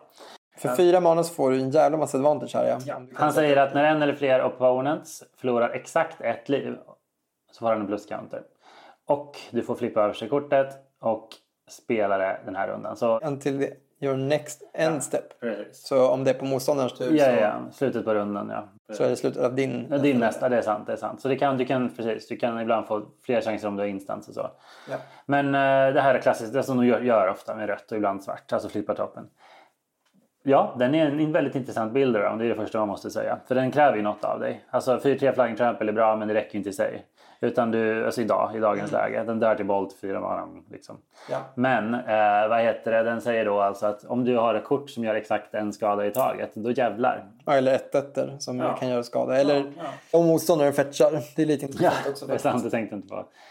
Det är intressant bara. Det är kul, kul kort. Eh, förmodligen mest Commander, helt ärligt. Alltså att man spelar Pestilence, Pyrohemia, Pestilence Demon. Det, då kan det verkligen bli jobbigt. Wow. Ja. One or more opponents har de löst där i alla fall. Men det blir ju... Det ballar ur fort som fan. Alltså du fattar ju, varje en mana med Pestilence liksom. Får du kolla toppen. Och han får en plus counter. Så han kommer ju verkligen igenom på Moppo också. Ja, no flying och trample också.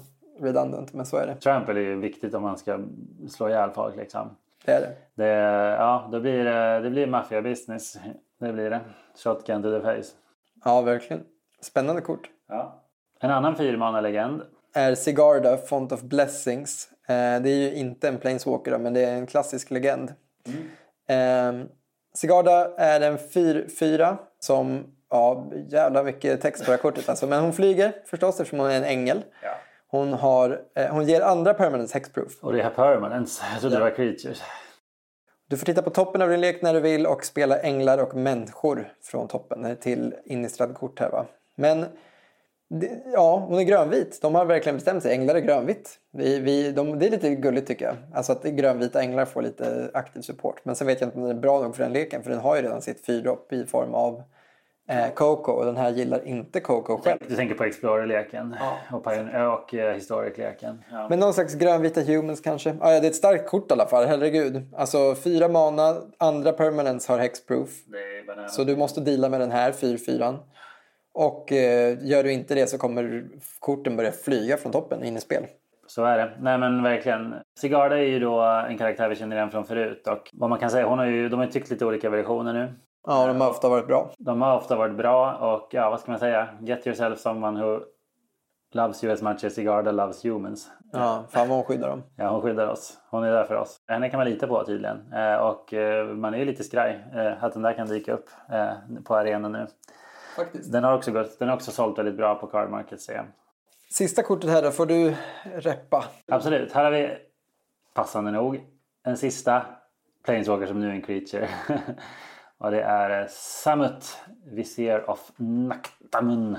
Från... Eh, Eller tydligt från Amonkhet. Exakt. Eh, Och hon var väl en sån här rebel leader som krigade mot eh, Bolas och gänget. Och hon verkar vara vid liv då. Imponerande. We have lots of work to do, Jeru, säger hon i flavortexten. Och det jobb hon gör är att hon har First Strike Vigilance Haste. Hon är en 2-3 för 3. Eh, rödgrön som hon varit alla andra gånger också. Och hon säger att när en creature gör combat skada till en spelare om den creaturen kommer in i spel den här rundan så får du dra ett kort. Och det enda jag tänker här är ju Haste Tribal i Commander baby. Och Den är fan jävligt jobbig att blocka runda tre. Eller kan, det kan verkligen vara så. Det är inte jättelätt att blocka något med både first, eller med first strike och två i frammen. Runda tre. Så kommer hon in och kanske drar ett kort. Det är fan... Du tänker, du tänker även i, i construct, alltså vanliga constructor-format, 60-kortformat? Ja, alltså kanske i standard i alla fall. Det låter ju inte, det är inte Kiss. Nej, man vill nog ha fyrdropp med haste också. Vad Det finns vi det ju. Questing Beast. I standard. Nej, förlåt. Ja, i standard. Ja, men det finns den här nya Raptorn. Ja, det är bra. 4-4. Det är en bra synergi. Den är väldigt bra. Mm, men hur som helst, det är inte den första legendariska creaturen som mer eller mindre säger kör Haste Tribal. Men jag skulle nog säga att det är den som säger det tydligast. Ja. Eh, och I'm here for it. Varför inte? Ja, du måste inte ens köra att alla gubbar är haste. Det finns ju många effekter som ger allt haste. Så den är lite cool. Oh ja, speciellt i rödgrönt. Du har ju eh, Anger, du har precis Concord Crossroads, du har Mass Hysteria om du vill gå riktigt deep. Du har, eh, vad heter, eh, massa. Fires of Yavimaya, Anger och förstås eh, The Rhythm of the Wild. Ja. The Wild. Oh, Yeah, yeah. Visste du att den har spikat mycket? Det är ett jävla common från War of the Spark. Den kostar typ 40-50 spänn.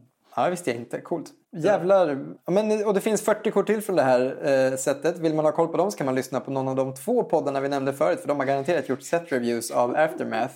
Och det ska inte vi göra utan vi ska fortsätta recensera poddar. Japp, några till.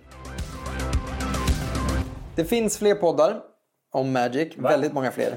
Och ni får gärna utforska dem själva eller berätta för oss om er favoritpodd. Men vi ska börja berätta för er om några av våra. Jag tänkte fortsätta berätta om Eternal Glory. Eternal Glory är en podcast som i första hand handlar om legacy. Eh, De har gjort det till en ovana att också prata lite om CEDH. Men eh, de pratar nästan bara om legacy. Den sköts av eh, Brian Koval som heter Bosch and Roll på Youtube. Phil Gallagher som du redan har nämnt, Thraben University. Och Bryant Cook från The Epic Storm som är en, en av de mest populära stormlekarna. Då, som han ligger bakom och numera ett stort community runt, runt den. Men, och de pratar om att recensera legacy-formatet, vart formatet är, vad som händer. Vill man veta saker om legacy så är här tre av de mest liksom, kunniga spelarna i världen.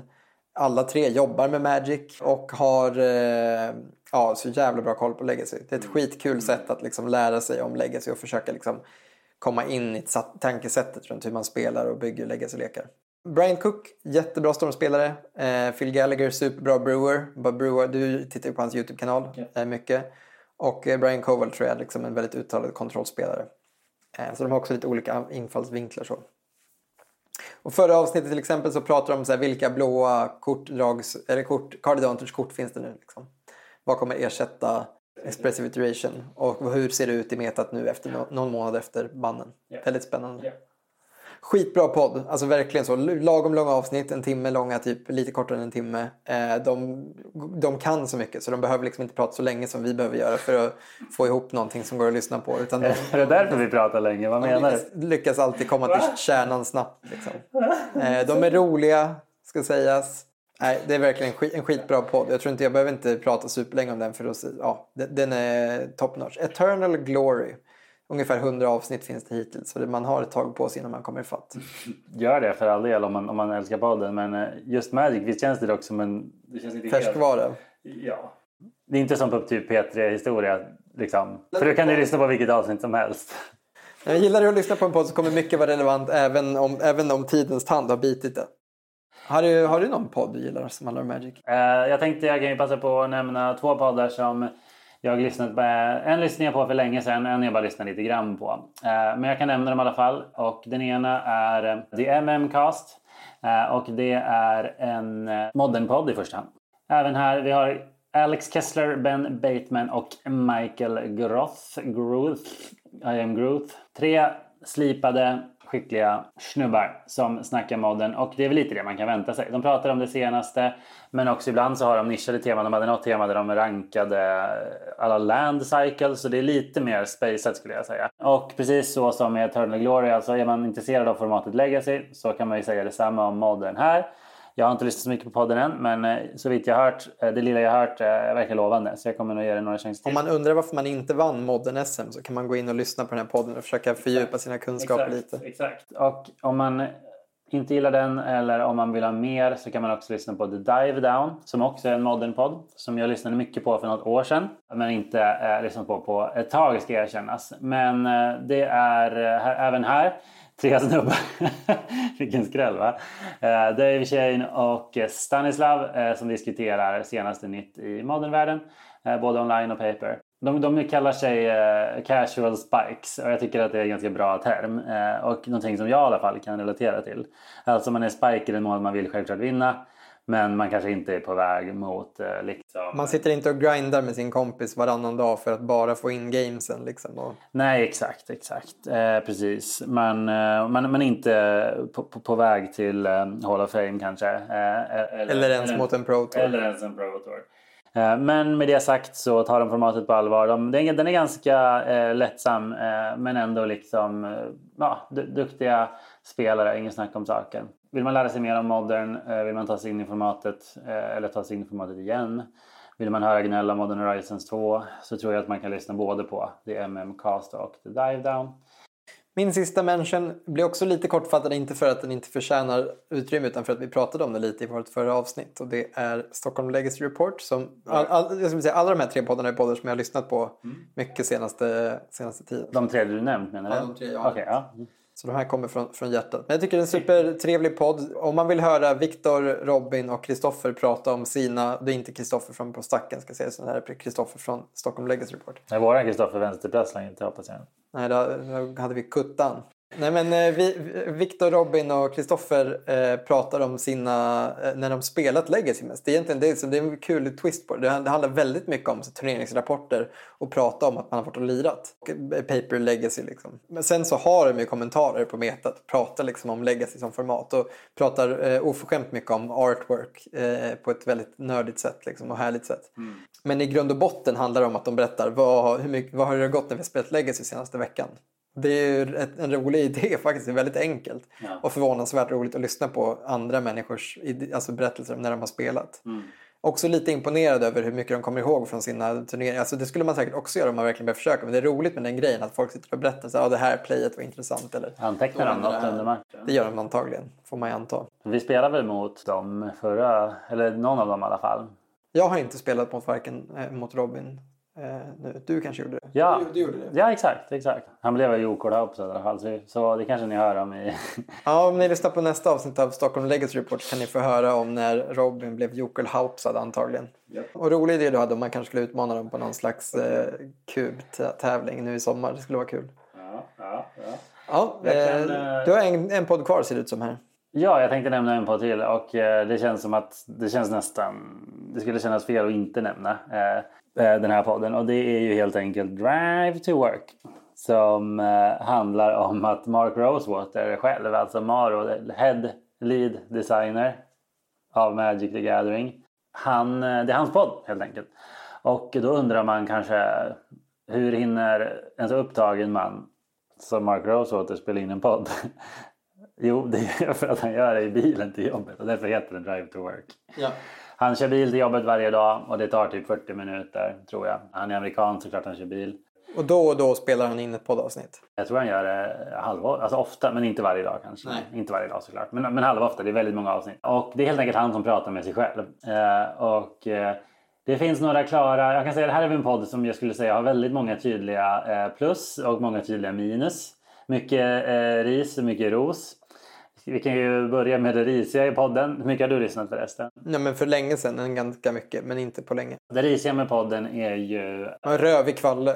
rövig ljudkvalitet för den spelas in i bilen. Eh, Och det känns som att han inte gjort allt man hade kunnat göra för att höja kvaliteten. Definitivt inte. Kan jag säga då som jobbar med att spela in ljud. Ja, bra. Det hörs inte på våran podd men jag kan mer än vad jag orkar göra med vårat. Ja, och samma med Maro. Eh, Eller vad det nu är. Han gör i alla fall inte. Ljudkvaliteten är risig. Så det är det ena. Eh, han är också själv, vilket kan vara en minus. Alltså det finns ingen att bouncea med, studsa med. Det är ingen som kan rätta när man säger något dumt. Så som vi kan göra med varandra. Liksom. Eh, och apropå att säga något dumt. något Någonting som är väldigt gulligt. Jag vet inte om det är rätt ordval. Men jo, gulligt med Maro är ju att han, att trots att han har designat Magic i 25 år så kan han inte allt. Jag som Magic-spelare sitter ju ofta när jag lyssnar på den och han sitter så här Oh, what was the name of that expansion again? Mm, what was the name of that card again? Och sen sitter man själv som lyssnar och bara Det är Monster Mentor heter den. Den heter Monster Mentor. Eller typ så här Ja men du vet, ja nej Scorch släpptes inte 2007. Det släpptes mycket tidigare. Ja du vet. Han har liksom, kommer inte ihåg själv. Nej. Ja, det är lite roligt faktiskt. ja. Eh, Men det som är väldigt nice med podden är ju att det är en direkt inblick i den förmodligen mest inflytelserika Designen av i spelet. hela spelet. Ja. Alltså att han vet allt som kommer hända och han vet mycket som har hänt.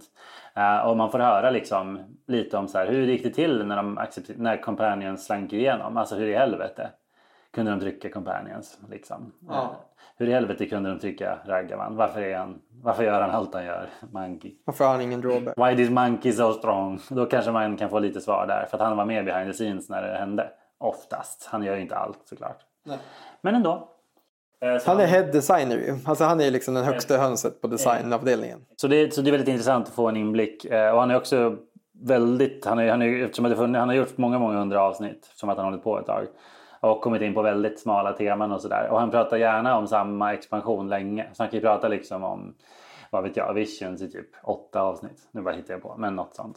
Drive to work. Ja men precis, det, det var våra tips. Limited resources, Lords of Limited. Vi pratat om eh, MTG Goldfish Podcast, Eternal Glory, The MM-cast, Dive Down och nu slutligen Drive to work. Det är våra, ja, Stockholm Legacy Report också. Jag kan nämna en podd till som jag inte har lyssnat på för lite för att vi- våga prata om. Jag lyssnade lite grann på EDH Recast. Så jag kan säga det också att det är tips om man är EDH-nörd, Commander-nörd. Det kanske säger något att vi inte tog upp den eftersom att vi pratade om på incheckningen. Eh, vad heter det? Att vi inte spelat så mycket Commander på sista tiden. Men EDH Rec är ju den största hemsidan för Commander. De har en podd också då. Ja, exakt, och den är lite som hemsidan. Det är väldigt mycket statistik. De pratar om så här, varför, varför är det bara tusen spelare som har den här i sin lek? typ sånt. Ja, och de är också väldigt positiva till De pratar mycket om nya kort på ett entusiastiskt sätt. Liksom. Så här, ja, men den här måste jag bygga i det och sådär. Så Commander-spelare är ju de som har minst emot att det kommer så mycket nya kort. Det förstör formatet så himla lite att det kommer ett, en bättre lore till humans eller någon sån grej. Och det är så här, ja, man bryr sig liksom inte. Modern Horizons har inte räckat Commander liksom. Det enda jag minns väl från det avsnittet, jag har bara lyssnat på ett avsnitt helt ärligt, liksom, från EDH Recast, var att de nämnde att de sa något som jag verkligen har känt. Och det är ju att så här, det är så mycket nya kort och många av dem är så bra och ofta så roliga. Det ska vi också säga. Alltså att de är originella och liksom bara kul att spela med. Att många EDH-spelare hinner ju inte med och hänger ju såklart inte med. Precis som du inte gör liksom, och inte jag heller. Så att det är väldigt, väldigt få som spelar korten. Alltså de har bara inte fått tag på dem än och sen kommer nya och så missar man dem. Liksom. Eh, Det är så mycket bra nya roliga kort som kommer. Liksom. Som inte hinner hamna i den leken de borde vara i. Eh, Och när de eh, väl eh, spelas så kan man, blir man ofta glatt överraskad. Okej. Tack för att ni har tagit igenom eh, huvudsegmentet. Men det betyder ju inte att podden är slut. För som ni alla vet så är ingen podd klar utan det avslutande och kanske viktigaste segmentet, nämligen show and tell.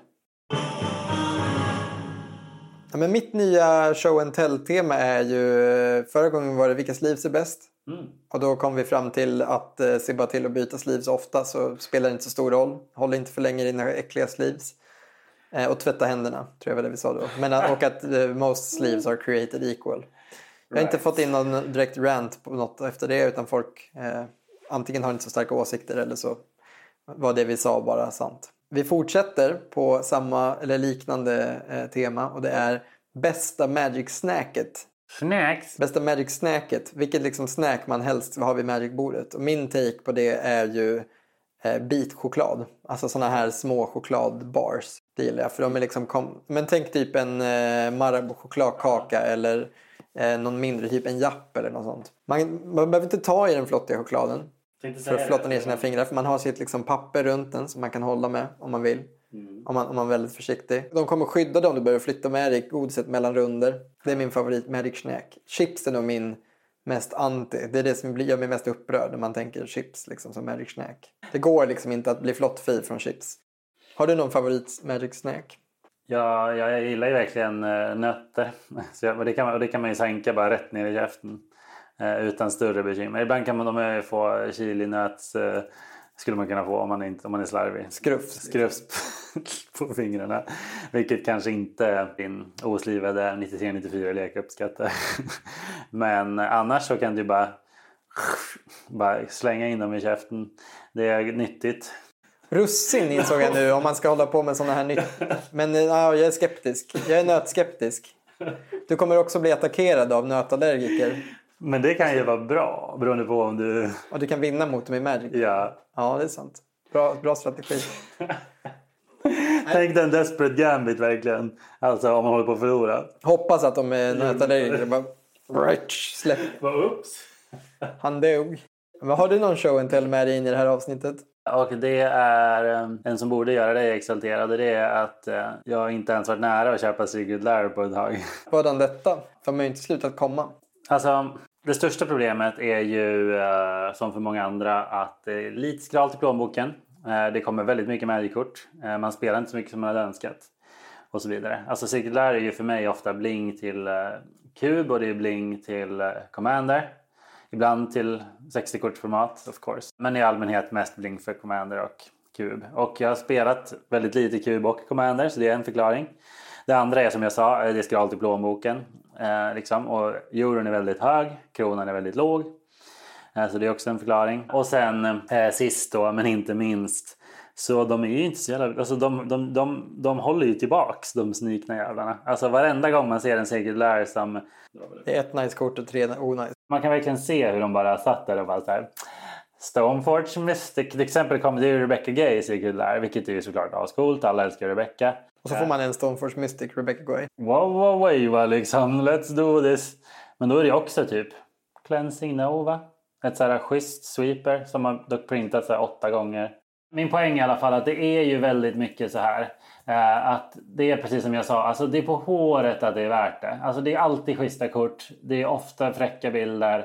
Eh, men de tar inte i. Alltså när det väl är något nice då kostar det 50 euro istället för 40. Och när det väl är ett riktigt bra kort så är resten av korten skrot. Här är ett annat jättebra exempel. Åh, kolla här. Vi får um, Jumhavas Gitter, det är bra. Grand Abolisher, det är bra. Och sen två två kronors kort. Den dåliga kroma, den monoröda. Och ett Selfless Savior, liksom så här, det är ett uncommon, ett nytt uncommon. Och det är så här varenda gång. Alltså man bara åh den här är jag sugen på. Här är så här, en annan bra, Emeria the Sky Ruin. Ja, ah, nice. Och då har vi istället ett 3 kronors rare och ett common land. Man bara hopp. Och sen som vi sa med Rebecca Gay, där får vi också lite schysst kort. Och det är Serra, det är Benevolent är det tror jag. Ja. Acerra från Modern Horizons. Ja, så det är schysst. Och sen Muddle the Mixture, vilket är ett kort som förtjänar en reprint. Ja, så den är fine. Alltså jag ska säga att det här är ett bra dropp. Alltså den här är ingen skam att köpa den här. Alltså gå och köp den om ni vill. Om ni älskar Rebecca. Men du har ju en poäng med det här med att euron har blivit dyrare. Så för oss har ju priset på de här ökat när de inte har ökat. Liksom. Alltså helt plötsligt kostar den här 600 kronor. Ja. Nästan. Exakt. Ja, nej, men intressant. Och eh, det glädjer ju mig lite. Men också samtidigt så har jag, jag har ju kommit över det värsta hatet. Jag fattar ju liksom att ja, det här är bara printing press för dem. Och eh, de, de gör fan jävligt mycket nice grejer får jag också erkänna. Jag blir ju sugen bara av att titta på den här när du scrollar igenom. Ja, nice också var Walking Ballista. Det här var bra. Det finns några bra drops, för det är ute nu. Alltså, nu blev det istället att jag, jag rantar om kast där, men nu gör jag reklam istället. Det, det, det, är, ett, det är en dropp ute nu. Gå och kolla om ni vill. Det är kvar ett tag till. Poängen är bara att så här, för mig och säkert för många andra så är det bara nästan värt det. Det är inte liksom som när de tryckte alla fem Predators i samma. Eller chockländer. Kommer du ihåg? För typ ja. ett och ett halvt år sedan. För då var det bara så här, det här är bara värt det.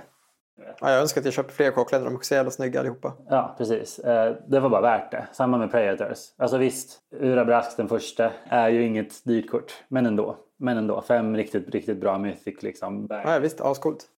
det var också bara värt det. Eh, jag själv köpte, och det var jag glad för, jag köpte alla talismaner i Old Border. Det var ju coolt liksom. Med Dan Fraser som målat. Ja, ascoolt. Det var värt. Så det kommer fortsätta komma bra Secret Lairs. Men Euron är hög, det är så mycket kort man vill ha. Eh, det är tuffa tider. Eh, för mig så är det, det nej. Ja, men vad kan man säga? Jag, jag, tack för ett jävla avsnitt alltså. Mm. Och till er som har lyssnat ett extra stort tack. Vi ska passa på att tacka även Ember Artworks för vår snygga textlogo. Vi ska tacka Nick Staffas för vår nya omslagsbild. Vi ska tacka Kristoffer för vår nya jingel. Och ska tacka Mackarna för vår gamla efterälskade jingel som ni kommer få lyssna på snart. Och så ska vi tacka Tobbe som fortfarande, trots många löften, fortfarande laddar upp våra avsnitt. Vilket crew va? Många och Mary. Puss och hej! hej.